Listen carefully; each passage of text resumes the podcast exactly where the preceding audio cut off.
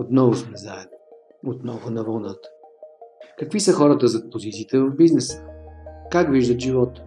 Какво ги вълнува и вдъхновява? И разбира се, каква е визията им за маркетинга?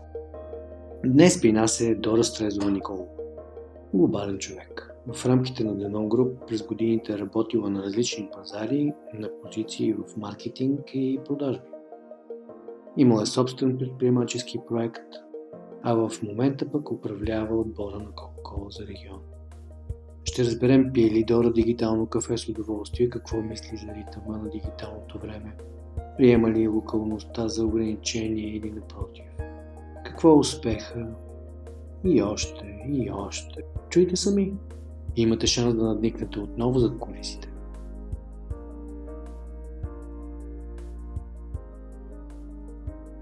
Ако трябва да те попитам как би обяснила с едно изречение какво е маркетинг, как би ми отговорил? Много лесно. Маркетинг е занаят. Нещо, което се учи и бързо, не отнема много време да се научи, но изисква много сърце, интуиция и желание, за да се практикува добре дълго време.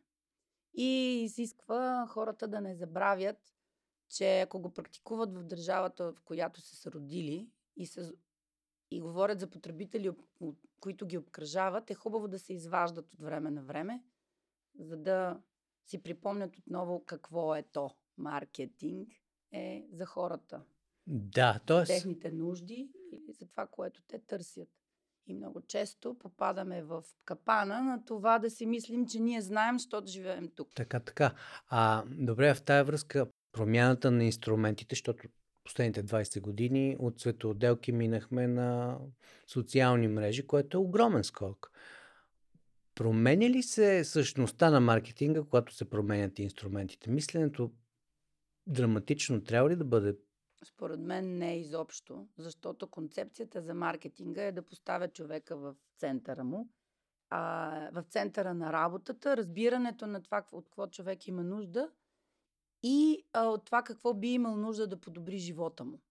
А след това инструментът, чрез който разбираме каква е тая нужда, се промени от дълги и скъпи проучвания до итерации на седмична база, които правят една лоша идея в много добра, чрез тези итерации, през инструментите, които използваме, за да популяризираме една идея. Но основният смисъл, според мен, и основното нещо, с което се забуждаме сутрин и си отваряме таблетите, компютрите, на времето бяха принтнати екселски таблици в казиетата, не се променя. Гледаме какво става на пазара, какво се случва с брандовете, които управляваме, къде искаме да бъдем, сграждане на визията за там, къде да искаме да бъдем, вече как ще стигнем. Тоест не темпа на технологиите е важен, а темпа, който човек приема да ги използва. Да. Добре. И най-вече да е отдаден на това да разбира през очите на хората, за които работи и говори. Ако те използват социални мрежи или са в Инстаграм по цял ден, дори от моето поколение малко по-винтъдж, нека да кажа, пак смисъл е в това не какво използват те, аз какво послание давам към тях. И то ще стигне през Инстаграм пост, така както е стигал в 30-секундна реклама по телевизията преди 15 години или в разговора с промотъра в бара преди и сега. Добре, да те питам обаче. Според тебе какво загубихме, когато загубихме телефона с шайба? Загубихме много очакване и романтизъм. Загубихме търпението и чакането на нещо хубаво, което ще се случи, защото сега всичко трябва да е веднага тутък си. Нямам време, в което седя и просто си мисля нещо интересно или очаквам срещата с някой на аптека. Очакването. Защото имам 16 поста, какво е правил през целия ден или кои са му бившите гаджета и така нататък.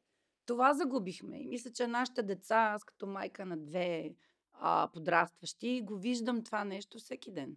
Как търпението е нещо, което трудно се възпитава. Добре, според тебе ходенето на кафе има ли шанс да се превърне някога в дигитален ритуал?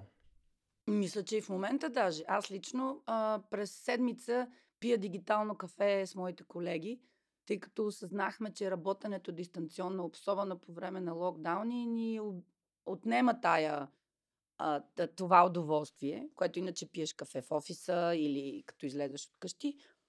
Така че това ще продължава да бъде така, защото пък ми позволява да пия кафе с колеги, които не са в България. Нещо, което преди беше абсолютно немислимо и странно. Но сега мога да се виждам с тях и да пия кафе през Teams, което иначе преди не би ми хрумнало. Докато с моите колеги, които са в България или приятели, ще си пием кафе на живо. Добре, да, психолозите казват, че вербалната част е много малък процент от обмяна на комуникация между хората и да, ние виждаме нещо през екрана, но нещо все пак липсва от присъствието на човек. Сигурно. Така е. А затова всеки, който е водил, е прекарал дни цял ден от среща в среща, знае вече колко изцеден се чувства, защото това пък изисква много повече влагане. Защото според мен баланса между вербална и невербална комуникация, когато си наживо, някакси естествено ти идва. А когато си през екрана, ти се опитваш да компенсираш втората част през преекспониране на първата. Но дори и това да е така, за мен това е много по-добре, отколкото да нямам тая комуникация с хората, които са някъде. И ми е трудно в момента и отнема много време и усилие, за да стигна до тях физически. Тоест, казуса с кафето, ние можем съвсем спокойно да върнем в маркетингов аспект. До някъде отговаря на казуса до каква степен пазаруваме офлайн, до каква степен онлайн и кой пазар къде се намира повече. Как би описала един супермаркет, ако беше от Марс? Ако беше от Марс? Ако ти беше от Марс? Ако аз бях от Марс. Какво би видяла там? Защото това е класическото пазаруване, същевременно то е модернизирано, но все пак от погледа на някой, който е извън нашата парадигма. Виж сега, ако бях от Марс, надали щях да имам изобщо нещото пазаруване като дизайн. Някакси сигурно щях да го материализирам с мисълта си, защото поръчването и осигуряването на храна вкъщи е нещо, което тотално ми е досадно и много го мразя, но трябва да го правя. Затова съм 100% дигитално поръчващ от много време, още от когато открих това в Москва, когато живеех там преди 10 години. Но ако бях от Марс, със сигурност нямаше да има супермаркети и нямаше да пазаруваме по този начин. Що се отнася до земната реалност, според мен комбинацията е виртуалното пазаруване и пазаруването на живо са два експириенса, или как се казва на български, преживявания, които имат своите предимства в различно време и ситуация на човешкия живот. Като си майка на 2 деца и работиш на пълно работно време, ходенето до някой супермаркет и пазаруването е много трудно осъществима задача. Обикновено е между някакви срещи и 5 минути да нацъкам нещо в някой сайт, ако може с по-малко неща, за да не се изгубвам в... Това е малко минутка за препоръка към модераторите на подобни сайтове. От друга страна пък има моменти, когато пътувам или когато отидох да живея в Виена преди няколко години, първите месеци пазарувах с огромен кеф физически, макар че ходих с една от тези колички като възрастните госпожи, защото не ми се носеше тежко, пък и колата ми не беше там още. Но с такова удоволствие пазарувах на живо, дори по време на COVID на някои места, защото е друг вид преживяване за мен като човек. Тъй, че не знам това как ще продължи в бъдеще. Смятам, че ще продължи да бъде някакси балансирано и двете неща ще бъде. Слава Богу! Добре, де. Какъв е цвета на парите според тебе? Какъв е цвета на парите? Те нямат цвят. Няма цвят? Не. Това е класическите пари, но също аз те питам, за да те попитам, дигиталните пари имат ли цвят според мен? Дигиталните пари според мен също нямат цвят. Те са безцветни. По подобен начин съществуват като средство за придобиване на някакви неща. Аз не ги разбирам особено. Пак стана дума, че съм от винтаж поколението, за които NFT-та и крипто нещата са... нови мръсни думи. И отнема време да ги осмисли човек, но като цяло отношението ми към парите, били те дигитални или не, е абсолютно еднакво. Добре, ти каза преди малко, че като се занимаваш с маркетинг е хубаво да излизаш от собствената си среда, да погледнеш така, да изтеглиш по-глобално, за да видиш дали си в час.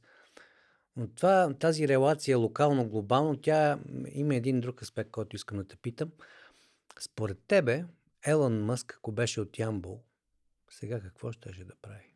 Според мен Елон Мъск, ако беше от Ямбол, щеше да прави същото нещо. Добре. Ти си от хората, които смятат, че това не е ограничение. Абсолютно добре. Не. Елон Мъск, му четох биографията преди известно време. Той се е родил такъв. И се е родил в това семейство и е успял да стане този, който е в момента, въпреки семейството с неговите си проблеми, в което е израснал. Едно семейство от Ямбол би имало друг вид проблеми, както всяко едно семейство, включително и моето има, но Елон Мъск се е родил такъв. Слава Богу, че има такива хора, които се раждат и те имат своя път независимо от всичко друго. Нали, класическото клише, но то е клише точно заради това. Е Стив Джобс, Никола Тесла, нарочно използвам клише. Примери имаме. Това са хора, които са родени там, родени са по този начин, живота им се е стекал по някакъв, но тая искра, която е била в тях, тя ги води напред. И затова, според мен, особено като родител, си мислех, когато се раждаха децата ми, как да направя така, че дори да няма такава искрица, която да са докоснати от Господ по този начин, аз мога ли като родител да помогна да я намерим, която може да свети по-слабо, защото смятам, че нашето общество, особено последните години, се опитва да вкарва децата в някакви калъпи и се губят не толкова ярки таланти, но се губят талантите на децата по принцип, като ги слагаме в някакви калъпи. Как може да им осигурим възможността те да извадят това, да намерят това нещо от себе си и да бъдат почти като Елон Мъск, може би, но без да са родени като него или с тая звезда. Пък дали ще се отям, знаем хиляди примери от хора, които са родени в далеч по-неблагоприятни места и условия от Ямбол. Аз не казвам нищо за Ямбол. Нито аз. Една от най-добрите ми приятелки е от Ямбол, така че само с най-голямо уважение. Добре, Ямбол. Като сме го хванали този Елон Мъск като рол модел, според тебе един такъв тип човек, по-скоро ловец или по-скоро градинаре в метафоричния смисъл на думата, като в смисъл големия менеджер, визионера, този, който действително движи напред ситуацията? Какъв тип съзнание е по-скоро? За мен тези хора... Кое е преобладаващото? Ясно, че преобладава при тях, според мен, е абсолютно непоколебимата вяра в невъзможната идея, която те имат, комбинирана с огромна воля да я постигнат и талант да я артикулират на хората около тях и да ги повличат заедно. За Стив Джобс са казвали, в автобиографичната му книга пише това, че той дори е способен да изкриви времето. Когато дава задача на неговите девелопери да направят нещо, което той има като визия, което е абсолютно немислимо за тях, те му казват, това ще ни трябва 6 месеца, той им казва, имате 3 седмици. И те го случват за 3 седмици. Така че същото е и с Елон Мъск. Когато всички други говорят за някакви ограничения, проблеми и така, той говори за стъпване на Марс, за строене на ракети и подобни неща. Тоест, не само ги говори, ами реално ги прави и ги постига. В автобиографията му са описани много случаи, в които когато прави PayPal и другите си стартъпи в началото, всички мислят, че е луд. Обикновено за тези хора това са мисли, че са луди, че абсолютно са такива unreasonable, нереалистични, абсолютно невъзможно, непостижими неща. Те не само, че продължават да вярват, ами намират начин да повлекат други хора. В този смисъл смятам, че са градинари, защото ловците са опортюнисти, а градинарите са тези, които влагат нещо от себе си, и труд, и усилия, и някакви вещества, които да подпомогнат това нещо. И то после се случва. Аз дълго време се вълнувах от трансформационния лидершип. И включително сега говоря много за това. И там има този термин за реалити-ту, нали, която не е базирана на миналото и анализа и така проекция, къде ще бъдем, като гледаме от днешната ситуация, защото, нали, ако беше така, нямаше да имаме автомобили, само карети с повече коне. И тук въпросът е как намираме в себе си силата и как разпознаваме като лидери на екипи хората, които могат да артикулират тая визия, която е не свързана с миналото и да я направят да се случи. Често използвам тая метафора с колегите, когато говорим. Когато застанеш на върха на една планина, ти си бил не на една и знаеш, можеш да видиш отгоре много пътища, по които да стигнеш до нея. Ако застанеш в първи лагер и гледаш нагоре, обикновено пътя е само един и той е доста сложен. Тъй, че как да бъдем като тези, дето застават на върха на планината и казват: имам 5 пътя, по който да мина, кой да пробвам? Първо. Добре, много хубаво стана тук. Но да се върнем малко към тебе, малко по-към личния аспект. Пица или суши? Суши. Добре. Категорично, макар че обожавам Италия, но суши обичам заради децата. Правим си суши вечери редовно. Даже понякога се обличаме с такива имитации на японски дрехи и си правим много забавни суши вечери. Добре, пак в тези метафоричните въпроси. А какъв автомобил би представил духа ти по-добре? Такъв, който се движи във въздуха много бързо. Летящ автомобил. Да, добре, летящ автомобил. Супер. А ако станеш министър-председател за един ден, какво би направил? Че хубав въпрос.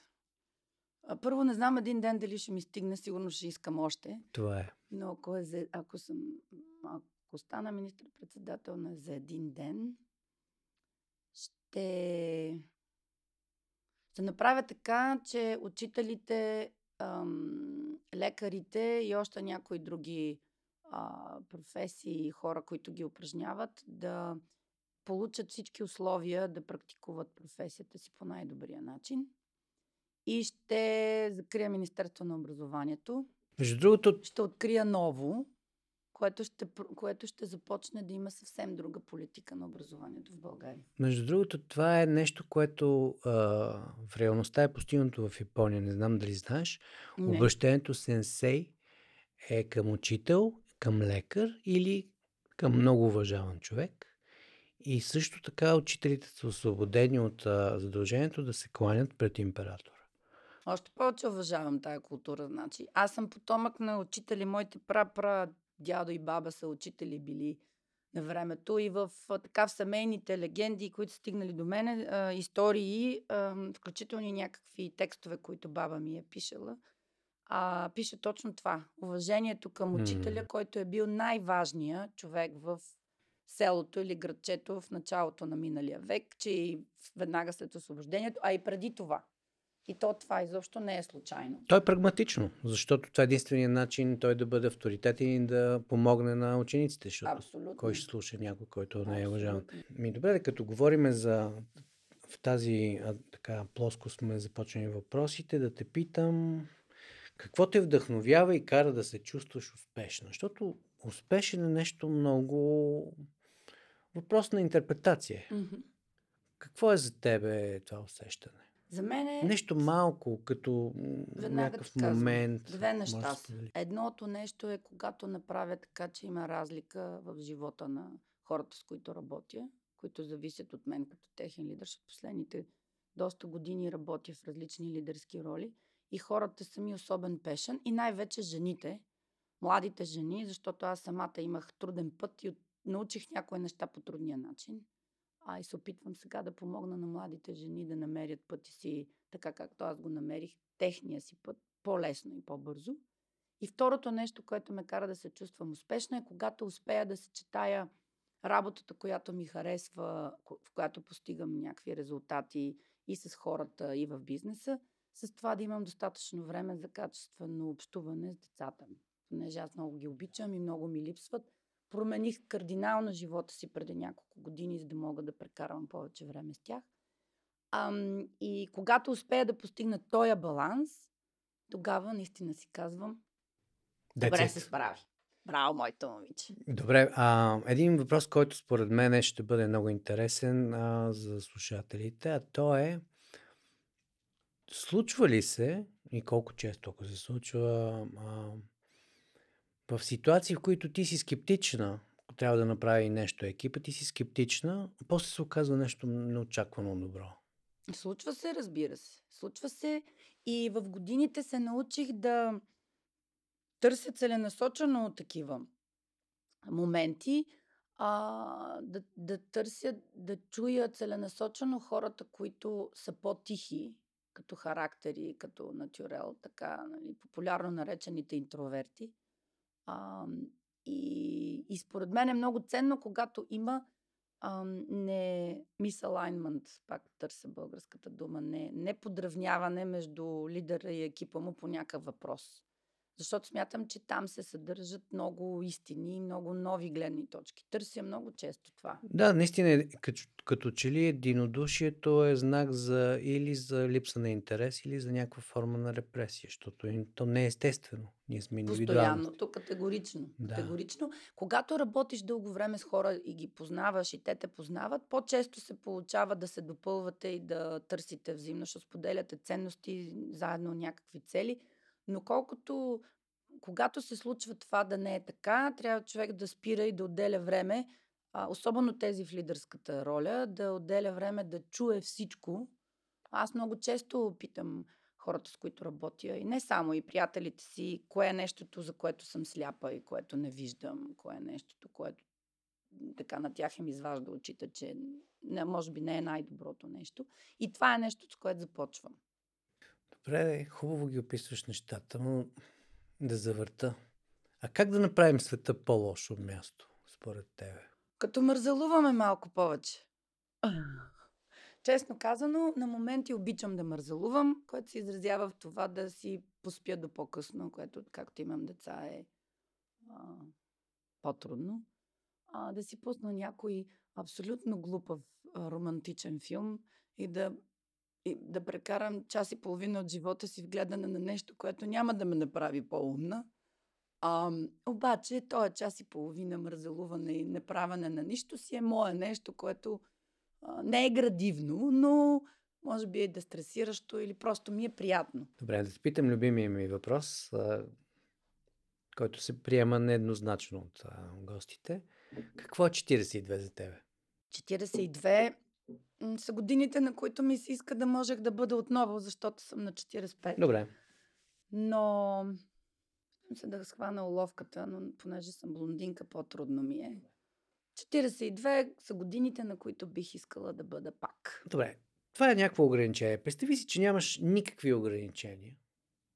Какво би искала да правиш следващите 5 години? Нищо не те спира. Значи, каквото и обстоятелство, което в момента би било пречка да направиш това, което би искала, представи си, че го няма. Какво би правила следващите 5 години? Бих отворила бар на плаж някой, в което и да има, разбира се, и някое малко училище, защото трябва децата ми да учат нещо. Mm-hmm. И бих им преподавала някакви неща, които мога, които знам. Една част от времето зад бара, една част да. И зад катедрата. Най-добре с някакви приятели и близки мои хора, с които се допълваме до училището, да върши работа за децата, да не сме някакви тотално безотговорни родители.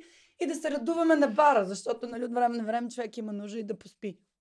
Добре, а как би разказала настоящото положение на твоето аз от преди 20 години?